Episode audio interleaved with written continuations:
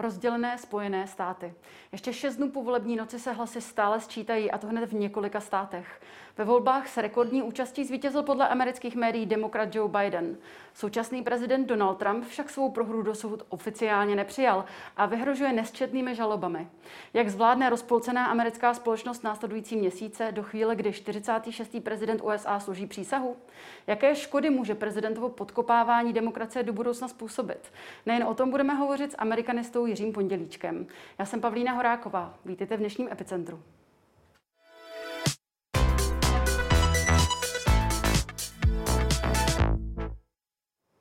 Dobrý den, pane Pondělíčku. Děkujeme, že jste si na nás udělal čas. Dobrý den, děkuji za pozvání. Američané se tedy museli po úterních prezidentských volbat, volbách počkat na jméno zvoleného prezidenta tedy až do soboty. Pojďme se podívat na část jeho projevu, ve které vítěz souboje demokrat Joe Biden slíbil, že bude prezidentem jednoty, že bude zastupovat všechny občany, všechny Američany a obnoví duši USA. I pledge to be a president who seeks not to divide, but unify. Who, doesn't see red states and blue states only sees the United States. And work with all my heart, with the confidence of the whole people, to win the confidence of all of you. And for that is what America, I believe, is about. It's about people. And that's what our administration will be all about. I sought this office to restore the soul of America to rebuild the backbone of this nation, the middle class, and to make America respected around the world again.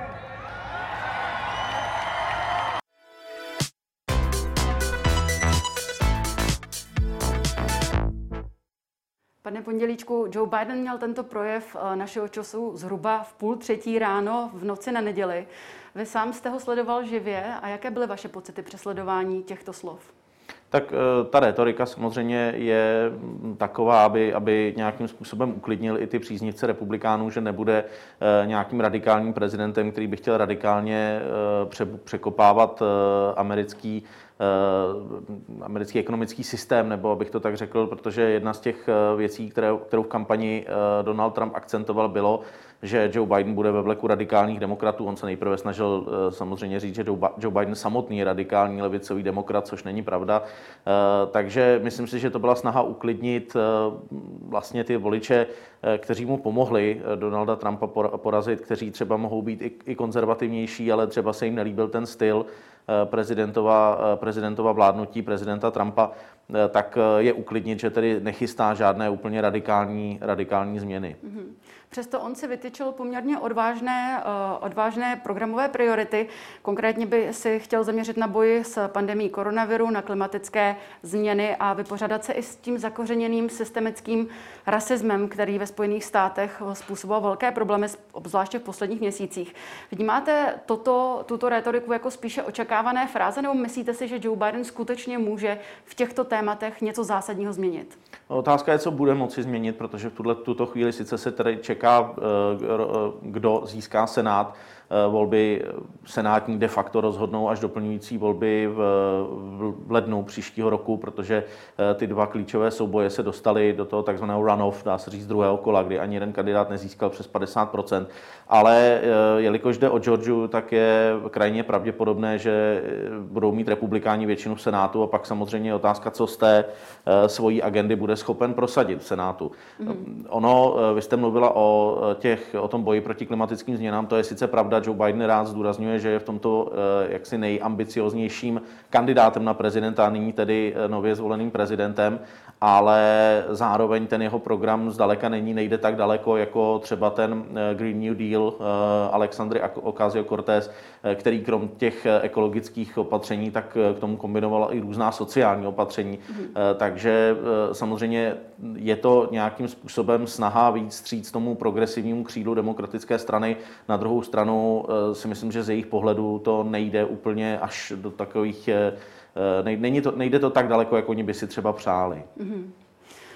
Zmíněnému projevu předcházela tedy hodně dlouhá cesta. Co si kromě toho jména vítězného prezidenta vy vlastně odnášíte z těchto těch boleb jako hlavní zprávu? Tak ta hlavní zpráva je, že eh, američané eh, mají daleko větší zájem o politiku než eh, třeba v minulých letech. Konec konců už v roce 2018 na ty poměry těch takzvaných poločasových voleb ta účast byla opravdu, opravdu enormní.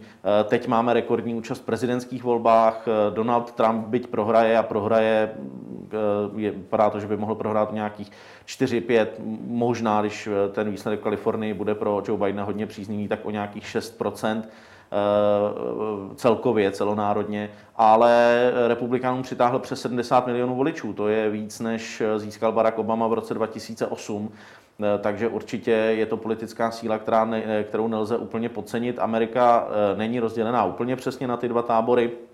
Oni ty dělící linie vlastně i mezi voliči demokratů. Já jsem tady mluvil o tom progresivním křídlu, eh, eh, zároveň samozřejmě tam uměněné křídlo demokratické strany, plus se zřejmě asi letos přidali i někteří zklamaní republikáni, takže nedá se říct, že by to byla jednolitá masa. Eh, Amerika pořád je rozdělená úplně ne na přesně, přesně dvě stejné skupiny, ale ta země opravdu bude nějakým způsobem muset najít kompromis, bude muset hledat cestu ku předu, protože to nevypadá, že ani jedna z těch dvou skupin, takže ani jedna z nich nemá nemá sílu, aby opravdu prosadila všechno to, co chce nějakým způsobem po eh, drtivém vítězství ve volbách. Mm-hmm. Pojďme se tedy společně v další části Epicentra podívat detailně na průběh těch letošních voleb a těch, toho sčítání hlasů.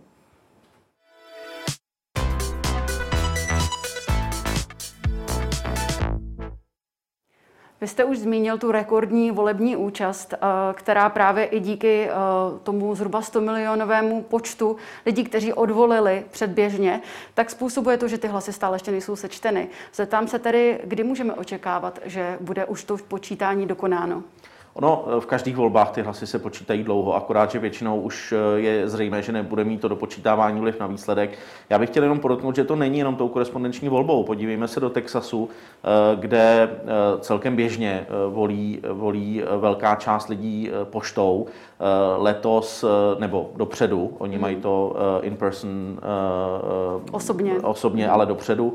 Eh, a letos to, to procento bylo eh, také rekordní, bylo to skoro 9 z 10, při, přičemž dvě třetiny to bývá běžně, nebo to bylo v roce 2016. Ale přesto v Texasu jsme znali vítěze eh, poměrně brzy. Je to proto, že prostě ty státy některé začínaly ty hlasovací lístky, co byly odeznány v předstihu také sčítat už před dnem voleb a pak vlastně ty výsledky mohly vyhlásit poměrně rychle. Takže není to tak, že by automaticky korespondenční volba musela vést těm průtahům. Eh, vedla k těm průtahům samozřejmě eh, ve státech, kde buď je to těsné, hmm. kde opravdu jde o desetinky procenta, což vidíme například v Georgii i v Arizoně, kde ovšem ty lístky jak si byly zpracovány v předstihu, ne, ne, nejsou, anebo ne, ne, není, není dovoleno je přijímat už po dní voleb, i když byly třeba podány do dne voleb. Eh, ale ten největší zmatek sledujeme eh, v Michiganu, ve Wisconsinu a v Pensylvánii a tam eh, je to částečně i proto, že ty republikány ovládané legislativní rady těch států, ty dá se říct parlamenty státní, tak prostě odmítli těm, těm sčítacím komisím umožnit, aby ty hlasy sčítali už před stihu, takže tam opravdu došlo k tomu, že byly sečteny nejprve hlasy odevzdané v den voleb, eh, které, jak se předpokládalo, byly eh, velice příznivé pro Donalda Trumpa. Mm-hmm. A naopak, eh, jak se začaly sčítat ty korespondenční hlasy, které se začaly sčítat až poté, tak se to vyrovnávalo. Naopak třeba přesně v těch státech, kde zveřejnili, kde, kde, respektive kde mohli nejprve sčítat ty korespondenční hlasy, tak jsme mohli pozorovat dynamiku přesně obrácenou. Teď to vidíme třeba v Arizoně, kde Joe Biden dlouho vedl o nějakých 5-6%, teď ten rozdíl poslední, co jsem koukal, je asi půl procenta. Mm-hmm. Čili tam naopak tedy to může být přesně obráceně.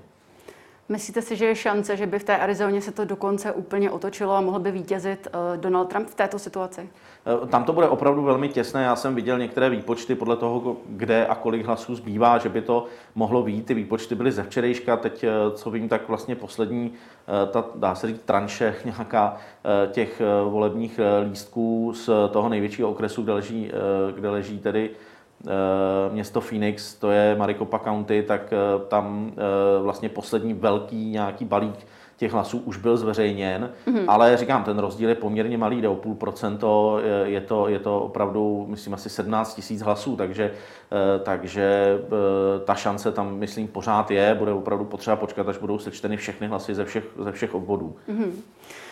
V těchto volbách měl podle těch předběžných veřejných průzkumů poměrně jedno, jednoznačně zvítězit Joe Biden. A ta realita však byla mnohem složitější a myslím si, že my všichni, co jsme ty volby sledovali, jsme si skutečně užili takovou emoční horskou dráhu nahoru a dolů. Jak je, jak je, čím si toto vysvětlujete? Je to, souvisí to tedy s tím pomalým sčítáním hlasů? Nebo jak je možné, že nás odborníci předtím možná lépe nepřipravili nebo nevarovali, hmm. kdy přece se dalo předpokládat, že právě ta korespondenční volba bude spíše uh, demokraticky laděná, že spíše ty lidé, ti lidé, kteří přijdou až v den voleb volit, že budou spíše uh, hmm. republikánsky ladění? Eh, já myslím, že oni odborníci varovali v Americe, to bylo naprosto běžné, se o tom referovalo, že prostě tyto volby budou zvláštní tím, že výsledek, výsledek nebudeme znát možná dokonce několik týdnů, byly ty nejčernější předpovědi, takže myslím si, že odborníci na to připravovali, co se týče toho, co se týče toho, jak moc to nakonec bylo vyrovnané, tak i tam si myslím, že zaznívaly hlasy, které před tímto nechci říct varovali, ale které na to mm-hmm. upozorňovali, eh, že prostě sice ty průzkumy jsou pro Joe Bidena velice příznivé, ale eh, ta statistická chyba v kombinaci tedy s nějakou větší chybou eh, průzkumu samozřejmě mohla vést k tomu, že ten výsledek bude těsnější nebo dokonce, že Donald Trump vyhraje. Já sám jsem si ještě před volbami jenom tak cvičně naklikával na serveru 538, který to umožňuje mapu, kde hmm. si můžete kliknout, kdo by jako ten stát Eh, vyhrál a eh, jenom jsem se řídil tím, kde tedy ten rozdíl mezi oběma kandidáty je v rámci statistické chyby, což znamená, že může vyhrát celkem realisticky eh, kterýkoliv z nich. A plus jsem si k tomu přiklikl Pensylvánii, která sice těch průzkumech eh, Joe Biden vedl více, ale stačila by vlastně statistická chyba jenom o něco málo, asi mm. o dvě desetinky větší než v roce 2016. No a Donaldu Trumpovi šlo 280 volitelů, což by mu stačilo, takže eh, ono opravdu ta hranice mezi, mezi nějakým jasným výsledkem a e, napětím do poslední chvíle byla velice tenká.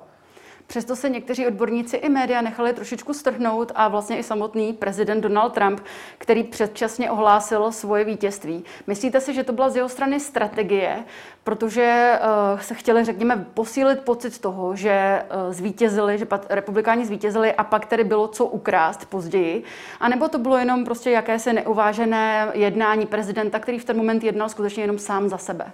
Já se domnívám, že to byla z jeho strany rozhodně strategie. Konec konců, já jsem tady už zmiňoval, že v těch třech státech Eh, eh, Michigan, Wisconsin, Pensylvánie, hmm. které v roce 2016 prezident všechny těsně vyhrál, a letos to vypadá, že ve všech třech prohrál někde těsně, ve Wisconsinu je to asi pořád 0,6%, takže prostě republikáni celkem vědomně dopředu to udělali tak, že opravdu v den voleb bude vést prezident Trump, že ty korespondenční lístky se nesměly začít sčítat až do dne voleb a že teprve postupně se to bude vyrovnávat. A prezident Trump s tím pracoval, myslím si, že nešlo jenom o tu rétoriku, tam byla i eh, jaksi právní snaha zastavit to sčítání, dokud byl prezident v čele, eh, což si myslím, že byla taková jediná realistická šance, že by se mu podařilo to otočit, protože teď hmm. už by muselo dojít ke zneplatnění těch volebních lístků a to je opravdu mnohem náročnější. Musely by tam být jasné důkazy, že ty lístky byly odevzdány v rozporu s pravidly. Eh, takže já se domnívám, že to skutečně byla strategie, jak nějakým způsobem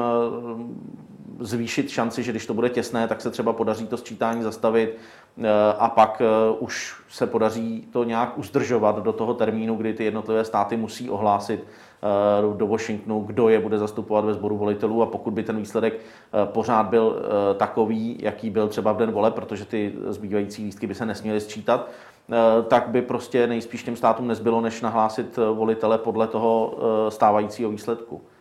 Právě ta jeho výzva Stop the Count, přestaňte počítat, eh, s tím, že označuje volby za často za skorumpované nebo hmm. používá slova jako podvod, eh, to by se dalo jistě v demokratickém světě považovat za opravdu bezprecedentní podkopávání demokracie, bezprecedentní chování hlavy státu.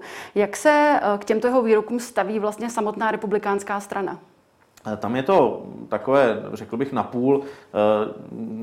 Je, je vidět, že od toho, od toho nej, dá se říct, nejdrzejšího výroku, že prezident Trump bez jakýchkoliv důkazů mluví o tom, že volby vyhrál, že je právoplatným vítězem a že mu byly ukradeny, tak k tomu se zatím vlastně skoro nikdo nepřipojil. Myslím, že snad jedně Ted Cruz byl podobně radikální jako prezident. Lindsey Graham také něco naznačoval o těch volebních podvodech, hmm. ale netvrdil, že tedy nutně prezident Trump je vítězem ale i třeba předseda, eh, předseda Senátu Mitch McConnell, který jinak s prezidentem velmi dobře spolupracoval celé čtyři roky, eh, tak sice psal o tom, že je potřeba tedy jaksi eh, počkat, až to rozhodnou soudy, že tedy ten systém prostě funguje tak, že američané se vysloví a jakékoliv rozpory mezi těmi dvěma stranami ohledně toho tedy, zda to bylo v pořádku nebo nemusí rozřešit soudy, ale nepřipojil se k tomu volání, že tedy prezident ty volby vyhrál. Takže hmm. myslím si, že republikánská strana na jednu stranu nechce úplně odmítnout tu možnost, že eh, by to měli přeskoumat soudy, ale na druhou stranu rozhodně tedy nepodporuje prezidenta v tom, že on zůstává prezidentem, že on je právoplatně zvoleným prezidentem. Mm-hmm. Donald Trump, jak jsme už několikrát řekli, opravdu oficiálně nepřiznal svou prohru. Na svém Twitterovém už to naopak stále zaznívá, že ty volby vyhrál. Existuje teda ta varianta nějaká, že by to tak skutečně mohlo dopadnout ještě? Já se domnívám, že v současnosti už spíše ne. Já jsem mluvil o tom, že nejvyšší soud nebo soudy by teď museli zneplatnit eh, ohromné množství hlasovacích lístků. Eh, domnívám se, že pořád je reálná šance, že třeba po nějakých eh, přepočítáních hlasů dopadne ten, dopadne ten přepočet dobře pro prezidenta Trumpa například v Georgii nebo v Arizoně, hmm. kde ty výsledky budou velmi těsné. Eh, ale domnívám se, že i v tom Wisconsinu, eh, kde ten výsledek je třeba 0,6% eh, a ta dynamika toho sčítání těch korespondenčních hlasů byla celkem jasná a ten rozdíl je pořád prostě v řádech desítek tisíc hlasů, takže tam to, nedovedu si představit, že by to dopadlo prezidentu prospěch, tam by se opravdu museli, museli zneplatnit desítky tisíc hlasovacích lístků a to by bylo bezprecedentní. Když se přepočítával Michigan v roce 2016 na popu demokratů, tak po tom celém přepočtu v celém státě, tak vlastně eh, ten rozdíl se zvýšil eh, o 131 hlasů ve prospěch mm. prezidenta Trumpa, ale pouhých 131 hlasů, takže eh, ta šance, že by se najednou podařilo zneplatnit desítky tisíc hlasů, ten, tam by musel být jasný právní důvod. Já nevěřím, že jenom proto, že prezident Trump ty soudce jmenoval, že by byli ochotní jak si se zapojit do, do, do něčeho takhle pochybného. Mm. Které ty sociologické a vůbec ty demografické, demografické skupiny vlastně ty volby podle vás rozhodly a které z nich uh, volili překvapivě? Tak eh, překvapivě eh, dá se říci, že eh, ono se to třeba u latinoameričanů předpokládalo, už před volbami se mluvilo o tom, že podpora mezi, mezi muži latinskoamerického původu, že pro Trumpa je velice dobrá, že je lepší než v roce 2016, takže nevím, jestli překvapení, někdo tím možná překvapen byl, ale mluvilo se o tom dopředu. I mezi afroamerickými muži ta podpora byla poměrně dobrá. Donald Trump si mezi afroameričany celkově vedl tuším eh, nejlépe z posledních asi eh, bohu kolika republikánských kandidátů, opravdu to jde hluboko do minulosti. Takže tam určitě si vedl lépe. Která ta demografická skupina ty volby rozhodla, to těžko teďka soudit. Já bych počkal, až ta data budou úplná. Jednak tedy samozřejmě to sčítání v těch jednotlivých státech, ale i potom třeba ta sociologická data v Americe vychází Eh, National Election Studies, kde ta data jsou opravdu podrobná, tak tam potom budeme moci soudit.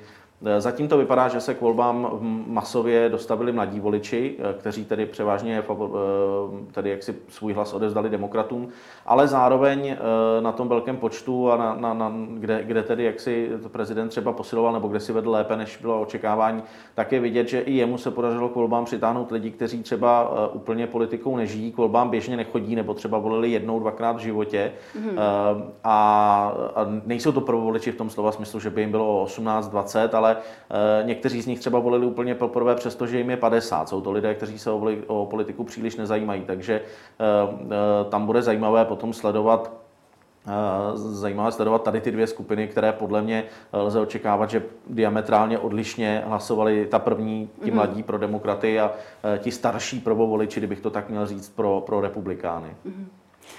Vítězství v volbách je samozřejmě jen začátek. Eh, důležité je, co přijde po nich a na to se podíváme v další části našeho epicentra dnes s hostem Jiřím Podělíčkem.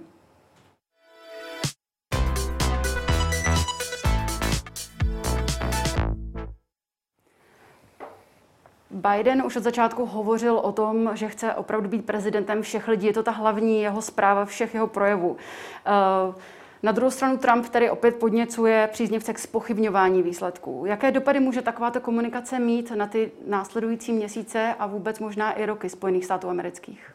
Já se domnívám, že opravdu je to nebezpečná hra s ohněm, snažit se zbudit eh, v těch lidech pocit, že ty volby jim byly ukradeny, protože to samozřejmě nejde jenom o prezidenta Trumpa. Eh, jedna věc je, eh, že prezident má samozřejmě plné právo požadovat přepočty v těch státech, ve kterých je to těsné, že má plné právo se obrátit na soudy v případě, že má nějaké pochybnosti, ale to jsou pořád dvě odlišné věci od toho, že prezident bez jakýchkoliv důkazů tvrdí, že prostě ty volby vyhrál. Hmm.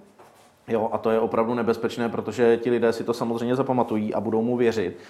Nebudou potom ochotni přijmout vlastně ani to, ty oficiální výsledky. Zatím jsem samozřejmě eh, tím vítězem byl vyhlášen Joe Biden, protože eh, podle těch současných počtů to prostě jinak už dopadnout hmm. nemůže, ale to oficiální potvrzení přijde vlastně, až ty státy budou delegovat ty volitele do sboru volitelů a až se potom sejde sbor volitelů v prosinci a toho prezidenta zvolí. Ale já se domnívám, že pokud, ta, pokud to bude takto vybuzené, tak ani vlastně až to bude oficiální soudy potvrzené, Eh, tak eh, ty, ti Trumpovi příznivci to nepřijmou, pokud to bude, eh, ten výsledek bude pro Joe Bidena. Takže to je opravdu nebezpečné. Joe Biden už v kampani mluvil o tom, že je potřeba tedy si znova naučit naslouchat jedna strana druhé. Tady v tom je zajímavé, on to tvrdí dlouhodobě. Já jsem si nedávno pouštěl jeho smuteční řeč na pohřbu Johna McCaina, což krom toho, že tedy byl jeho kolega v Senátu, tak to byl jeho dlouholetý přítel. A on tam mluvil o tom, že v 90. letech dostali oba dva od vedení těch svých klubů Eh, takovou výtku, že se příliš tedy jaksi přátelí, příliš jsou vidět spolu a příliš spolu pečou. A on mluvil o tom, že v z jeho pohledu právě v té době začala ta ne, velká nevraživost, že předtím bylo vždycky samozřejmé, že eh, jak si ti senátoři spochybňovali eh, úsudek jeden druhého, nebo, nebo tedy logiku, nebo nějaký program, ale že nikdy nespochybňovali integritu jeden mm. druhého, že nikdy nespochybňovali eh, jak si ty dobré úmysly, něco ve smyslu, já nesouhlasím s tím, co říkáte, ale, ale věřím, že to s tou zemí myslíte stejně dobře jako já, jen to prostě vidíte jinak. A to je něco, co naprosto evidentně, a já neříkám, že za to mohou jenom republikáni, tam samozřejmě, když se podíváme na e, útoky právě třeba na Johna McCaina, který teď je pro spoustu liberálů tak trošku hrdinou, ale když v roce 2008 kandidoval proti Baracku Obamovi, tak e, samozřejmě ty některé výtky o tom, že je psychicky labilní a hmm. že to je Eh, že to je válečný jestřáb, který Ameriku povede do války a tak dále, tak eh, eh, byly taky teda hodně podpásové, čili neříkám, že za to může jedna nebo druhá strana, ale ten, ta, ta, ta schopnost komunikace, ta schopnost minimálně se shodnout tedy na tom, že, že tedy my oba to myslíme dobře, byť se neschodneme na tom, jestli mají být daně takové, makové, tak ta se opravdu z té americké politiky vytratila. Pokud by se Joe Bidenovi podařilo jí tam aspoň částečně navrátit, k čemuž by ale potřeboval spolupráci republikánů naprosto hmm. Nepochybně, eh, tak se domnívám, že eh, by to bylo jedině dobře a možná by to byl eh, i bez toho, že by se mu podařilo reformovat cokoliv jiného, největší úspěch jeho, jeho prezidentství. Vy jste zmínil uh, Johna McCaina prohru uh, ve volbách proti Baracku Obamovi a právě ten jeho projev, který měl, když předával, nebo ne předával, protože on tu vlastně moc neměl původně, ale když blahopřál svému Sokovi, tak se právě teď často uvádí jako příklad toho, jak můžeme prohrát, prohrát se ctí a naproti tomu, když se právě člověk podívá na webové stránky Donalda Trumpa oficiální, já vám přečtu citaci, která tam je hned na úvodu. Demokraté se budou snažit ukrást tyto volby. Prezident potřebuje vaši pomoc. Nemůžeme dovolit, aby levicový dav podkopal naše volby. Prezident Trump potřebuje své nejdivočejší a nej nejlojálnější obránce, jako si ty, předstoupit a bojovat naspět. Pod tímto, pod tímto citátem je samozřejmě tedy link na darování peněz, který by měl pomoci právě v tom právním boji, ale ta rétorika nebo ten způsob komunikace vybízí opravdu, až bych řekla, skoro, skoro k nějakému uh, k nějakým bojům a myslíte si, že by mohlo vést až k tomu, že by vznikla nějaká občanská válka? Já doufám, že občanská válka nevznikne, ale samozřejmě eh, k nějakým nepokojům dojít může. Ono obecně si myslím, že ta retorika prezidenta Trumpa, eh, byť on samozřejmě si myslím, že to spíš vnímá jako nějaký prostředek toho politického boje, ne, že by nutně jako chtěl aby se lidé stříleli v ulicích, tak je prostě krajně nebezpečná, protože ty emoce už potom bude jenom těžko uklidnit. Eh, tady v tom mně to přijde docela podobné, jako když na jaře tweetoval, eh, ať jeho přísnivci osvobodí Michigan, kde se mu tedy jaksi nelíbilo, že guvernérka Gretchen Whitmerová zavedla poměrně přísný lockdown kvůli koronaviru A e, někteří e, toho možná vyslechli, protože v září jsme se dozvěděli, že FBI zatkla asi devět mužů, kteří plánovali její únos a e, neví se tedy, co po tom únosu mělo následovat, jestli oni tvrdili, že ji chtějí soudit za mhm. velezradu právě kvůli tomu lockdownu. A prezident Trump se k tomu potom vyjádřil tak, jako že nejenom, že to nedokázal odsoudit, což si myslím, že by mělo být naprosté minimum u prezidenta, prostě jakýkoliv útok na demokraticky zvolené politiky, který by je měl usilovat o život nebo je zbavit funkce jinou než volební cestou, bychom prostě všichni měli odsuzovat, i když s těmi politiky nesou, nesouhlasíme.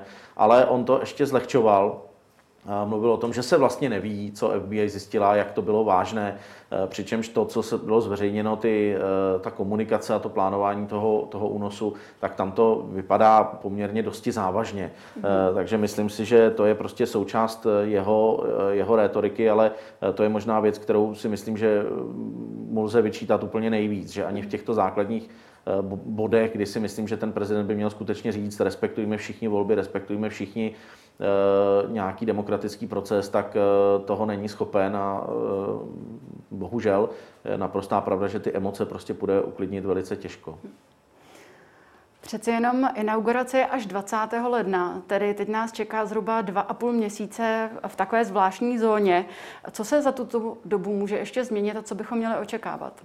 No, eh, tady ta doba ideálně by měla sloužit k tomu, aby tedy došlo k, k kontaktům tedy odcházejícího a nastávajícího prezidenta, eh, aby byla předána ta agenda, aby nějakým způsobem ten nový prezident měl dostatek času eh, seznámit svoje lidi s tím, co je čeká, aby nějakým způsobem došlo ke klidnému předání moci.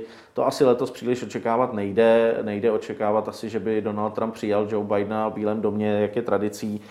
Eh, ten oficiální výsledek, jak jsem říkal, bude vlastně až v prosinci, až se sejde ten sbor volitelů. Eh, I to pořád znamená nějaký eh, zhruba měsíc nebo něco přes měsíc času, ve kterém by tedy potom, až to bude opravdu oficiální a Donald Trump by pak nejpozději v tu dobu by opravdu to měl uznat, jinak už to bude velmi nebezpečné, tak, tak pak pořád bude měsíc na to, aby nějak ta agenda toho předání moci mohla být, mohla být správně připravená a a provedena, eh, ale já se domnívám, že do té doby, než rozhodnou soudy, minimálně do té doby, než rozhodnou soudy, nebo ne, po případě, než tedy rozhodne sbor volitelů eh, následně, tak eh, úplně bych nečekal, že Donald Trump nasadí smířlivější tón. Doufám, že ho bude ochoten a schopen nasadit aspoň poté, kdy už tady opravdu ten výsledek bude oficiální hmm. na papíře. Přesto on je stále prezidentem Spojených států amerických. Myslíte si, že by mohl opravdu nějakými kroky ublížit těm Spojeným státům? Tak možné to je, tam spekuluje se o tom, do jaké míry tedy on by eh, z nějaké pomstichtivosti mohl, eh, mohl něco vyvést. Eh, já se domnívám, že ta jeho pravomoc samozřejmě jako amerického prezidenta je velice silná, zároveň okolo něj jsou lidé, kteří tedy by tady ty jeho impulzy, pokud tam skutečně jsou, jak se spekuluje, tak by je měli brzdit. Takže doufám, že se nic takového nestane. Eh, ale nějaké drobnější zlomyslnosti typu třeba přesně toho, že Joe Biden nebude pozván do Bílého domu, eh, nebude jaksi, nedostane se eh, mu toho jaksi po, posvěcení mhm. tady v tom slova smyslu, že prezident tedy uznává, že přijímá, že tedy připravuje svého nástupce na jeho roli, tak to si myslím, že asi spíš nenastane, ale kdyby to zůstalo u toho, tak by to bylo asi dobře, protože nějaké větší větší akce, které by měly podkopat vlastně nastupující administrativu, to by bylo skutečně bezprecedentní. Mm-hmm. Jak, jaká je ta nejdelší doba, kdy on může legálně blokovat to předání té moci? Může se stát, že by dokonce došlo i k tomu, že k té inauguraci nedojde v tom lednu? Já se domnívám, že to už je nepředstavitelné, protože v okamžiku, kdy se sejde sbor volitelů a ten výsledek bude oficiální, hmm. tak prostě uh, Donald Trump přestává být eh, prezidentem okamžikem inaugurace Joea Bidena a je úplně jedno, co on si o tom myslí. Hmm. Uh, čili pak by prostě on opravdu, jak se o tom spekuluje, někteří se tomu vysmívají, někteří to s hrůzou očekávají, ale on by skutečně potom mohl být z toho úřadu uh, odstraněn, uh, odstraněn silou, uh, a, protože on už reálně v tom úřadu nebude on nemá žádnou pravomoc, on má teďka možnost samozřejmě to dávat k soudům, co, což tedy činí, eh, ale jakmile soudy rozhodnou, a zbor volitelů to potvrdí, tak skutečně oficiálním zvoleným prezidentem se stává Joe Biden. A ten proces je velmi jasný. Prostě 20. ledna bude inaugurace a po té inauguraci, jakmile složí přísahu, tak se prezidentem stává Joe Biden. Takže tam už potom nějaká možnost, že by Donald Trump řekl, já ten úřad neopustím, tak to už opravdu nepřipadá v úvahu. Takže by ho museli z Bílého domu třeba i silou Já donutit. se domnívám, že tak daleko to nedojde, že to si ani Donald Trump nebude chtít dopřát takovouhle zkušenost, ale, ale pokud by skutečně to odmítal, což říkám v tuto chvíli, doufám, že nenastane a ani si snad nemyslím, že by to Donald Trump chtěl dovést až tak daleko, ale pokud eh, by to tak daleko dovedl, tak skutečně by mohlo dojít k tomu, že prostě eh, bude z toho úřadu vyveden eh, nějakými bezpečnostními složkami. Hmm. Mají demokraté skutečně důvod k oslavám a byly toto opravdu úspěšné volby, protože přece jenom po čtyřech letech poměrně egocentrického Trumpa podle jejich vlastních slov nejhoršího prezidenta v historii Spojených států amerických pro ně hlasovalo prakticky opravdu zase polovina nebo druhá největší, druhý největší počet lidí v historii amerických voleb. Mm-hmm. Byl to tedy úspěch, protože ono, zmíním jenom to, že se často kritizuje to, že by mohly přijít s lepší, výraznější kampaní než tou kampaní Já nejsem Trump. Hmm. A také se hovoří o tom, že poměrně selhali v boji o hlasy té střední třídy. Eh, takhle, eh, ten výsledek eh, samozřejmě není podle jejich představ, protože, jak jsem říkal, nejspíš nebudou mít senát, což je klíč k tomu, aby mohli prosadit to, co by chtěli, alespoň v těch prvních dvou letech do dalších kongresových voleb, takže budou muset doufat, že by se v těch kongresových volbách poločase v roce 2022 jaksi zlepšili, ale to se moc často nestává.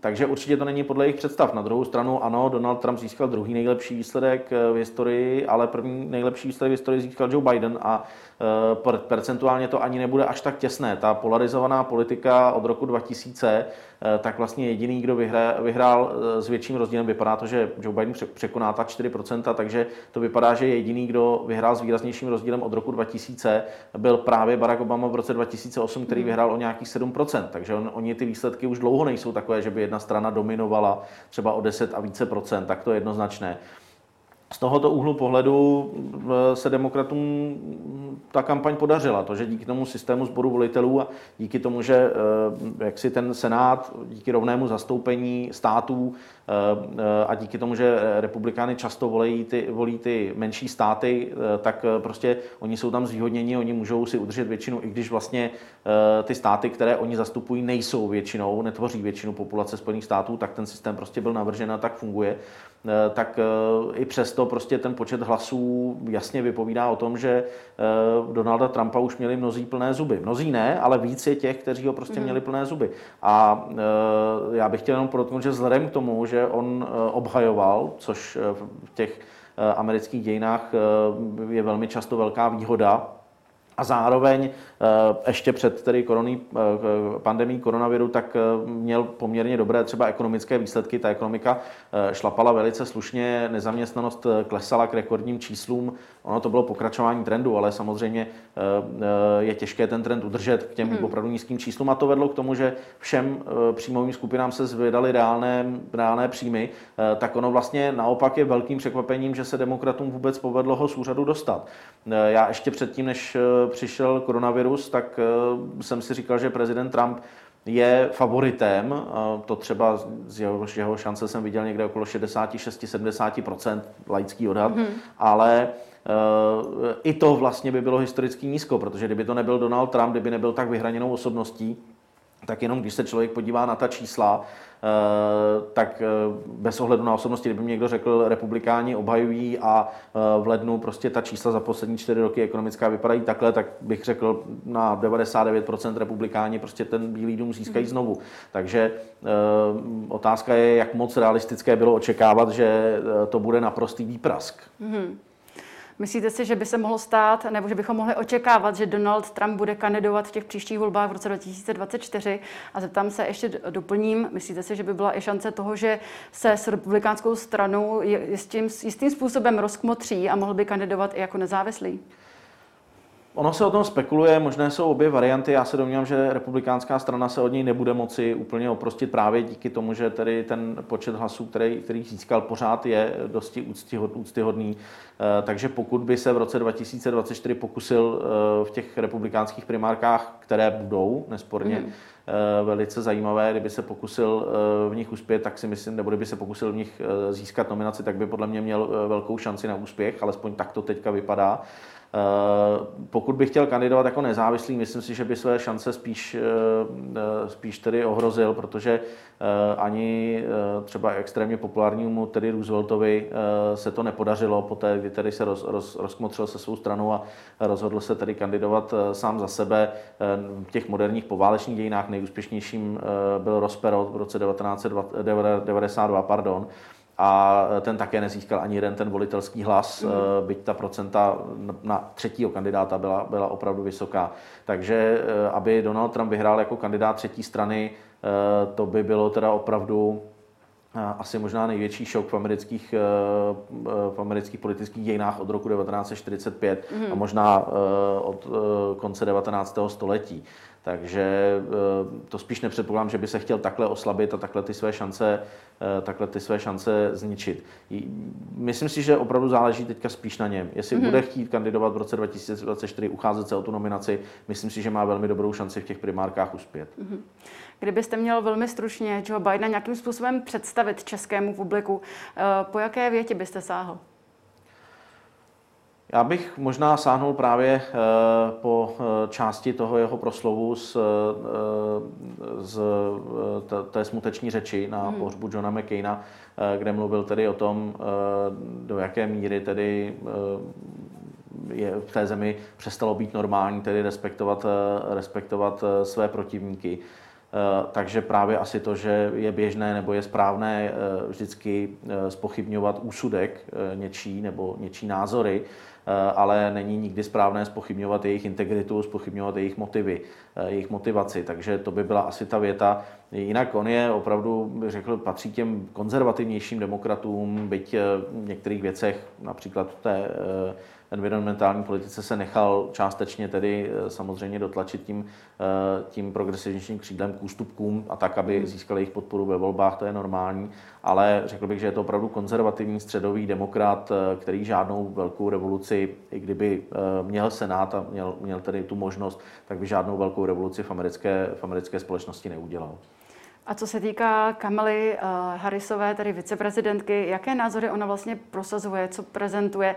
Pojďme si jenom připomenout, že ona se tímto stala první ženou v takhle vysoké ústavní pozici. Je také první ženou s afroamerickými a indickými mm-hmm. kořeny, která zastává takovouhle funkci. Eh, u ní eh, to bylo daleko méně jasné, nebo respektive republikáni se snažili vytvořit dojem, že ona právě je tím, kdo bude Eh, tahat za ty nitky a bude přijímat ty, ty povely od toho levicového křídla. Ale ona, ona sice se v těch primárkách, ve kterých proti Joe Bidenovi stála, se snažila to progresivní křídlo oslovit, ale příliš se jí to také nevedlo. Já bych hmm. řekl, že ona je spíš pragmatička. Ona prostě viděla, že eh, na té straně těch eh, umírněných demokratů, že prostě dominoval alespoň v průzkumech celkem jasně ze začátku Joe Biden a že tam toho prostoru prostě pro ní nebylo tolik, tak se pokusila nějakým způsobem usadit na tom levicovém křídle, ale to jí úplně nikdy nepřijalo. Takže já si myslím, že ona sice všechny ty věci, o kterých jste mluvila, první žena viceprezidentka, první eh, afroameričanka, eh, první eh, žena azijského původu, eh, tak eh, to samozřejmě všechno platí, ale opět neočekával bych od ní nějakou, nějakou úplně velkou revoluci. Konec konců ona byla Eh, ona eh, fungovala eh, v roli tedy státní návladní v Kalifornii, potom byla vlastně tou takzvanou Attorney General, což je vlastně funkce odpovídající ministru, ministru spravedlnosti v tom státě, takže, takže to rozhodně není, rozhodně není nějaká aktivistka, která by, která by chtěla Ameriku předělat radikálně doleva. Přesto právě z ní mají někteří odborníci, ale například i právě bývalý český prezident Václav Klaus mají z ní obavy, protože by mohla právě Joea Bidena vystřídat v jeho, v jeho úřadu. Přece jenom uh, už několikrát jsme zmiňovali jeho vysoký věk, 77 let, i když je poměrně fit, může se stát cokoliv. A i on sám několikrát už zmínil, že neplánuje kandidovat v tom druhém mm. volebním období. Mm. Myslíte si, že tady uh, bude nějaká šance, že ona bude usilovat o to, aby byla prezidentkou po něm a případně pokud by se stala prezidentkou už během toho prvního období, Opravdu od ní neočekáváte žádný radikální tah, když se toho ostatní bojí? Eh, ona určitě tou prezidentkou bude chtít být v roce 2024. Joe Biden, vy jste to správně řekla, už v podstatě ohlásil, že asi nejspíš nebude kandidovat v tom roce a opravdu ten jeho věk už naznačuje tomu, že to tak skutečně bude. Ale je faktem, že třeba co se týče zahraniční politiky, tak tam je to potom otázka. Ono se mluví o tom, že Joe Biden je takovým tím posledním Eh, nebo jedním z posledních eh, lidí, kteří ten transatlantický, transatlantický vztah s Evropou vnímají jako, jako velmi důležitý. Eh, a konec konců to oslabování té, trans, té významu té transatlantické vazby můžeme sledovat jak u republikánů, tak i demokratů, ať už voličů nebo politiků. Takže pokud by, a ty její názory na zahraniční politiku zas tak zřejmé nejsou, tak tam samozřejmě by nějaké riziko mohlo být, ale já opět opakuju, to není žádná revolucionářka, Eh, takže rozhodně, že bych chtěla předělat Ameriku na socialistickou zemi, tak eh, to, to, to bych eh, rozhodně řekl, že nehrozí. Donald Trump jako prezident Českou republiku nenavštívil. Myslíte si, že můžeme očekávat, že by Joe Biden k nám zavítal? Já se domnívám, že by to musela být nějaká výjimečná příležitost, jako například, eh, když se tady podepisovala ta eh, dohoda o jaderných zbraních mezi, mezi, mezi Spojenými státy a Ruskem, kdy k nám tedy zavítal Barack Obama. Eh, jinak není to totiž tím, že by, že by Trumpova administrativa ten středoevropský prostor vnímala jako nedůležitý, iba právě naopak ale prostě americký prezident většinou do těch menších států úplně tolik nejezdí. Uvidíme, jestli si na nás Joe Biden čas najde, ale já se úplně nedomnívám, že pokud by, pokud by s tím nebyla spojená nějaká významnější jiná událost, tak eh, se nedomnívám, že, eh, že, že by k nám v příštích čtyřech letech přijel. Budeme, budeme rádi, když k nám zavítá třeba jednou či dvakrát ten či ta, kteří obsadí tedy post ministra a ministrině zahraničí, tak myslím, že to by pro nás byl úspěch, ale prezidentskou návštěvu bych určitě nějak, nějak s nadšením nebo s nějakým velkým optimismem nevyhlížel. Mm-hmm. Tolik amerikanista Jiří Pondělíček. Já vám děkuji, že jste přijal naše pozvání a děkuji za zodpovězení našich otázek. Děkuji za pozvání, na stranou. A to už je z dnešního Epicentra vše. Já jen zmíním, že záznam tohoto dílu naleznete společně s těmi ostatními na blesk.cz, stejně tak jako online zpravodajství o současných amerických volbách. Děkujeme za sledování a příště se těším na viděnou.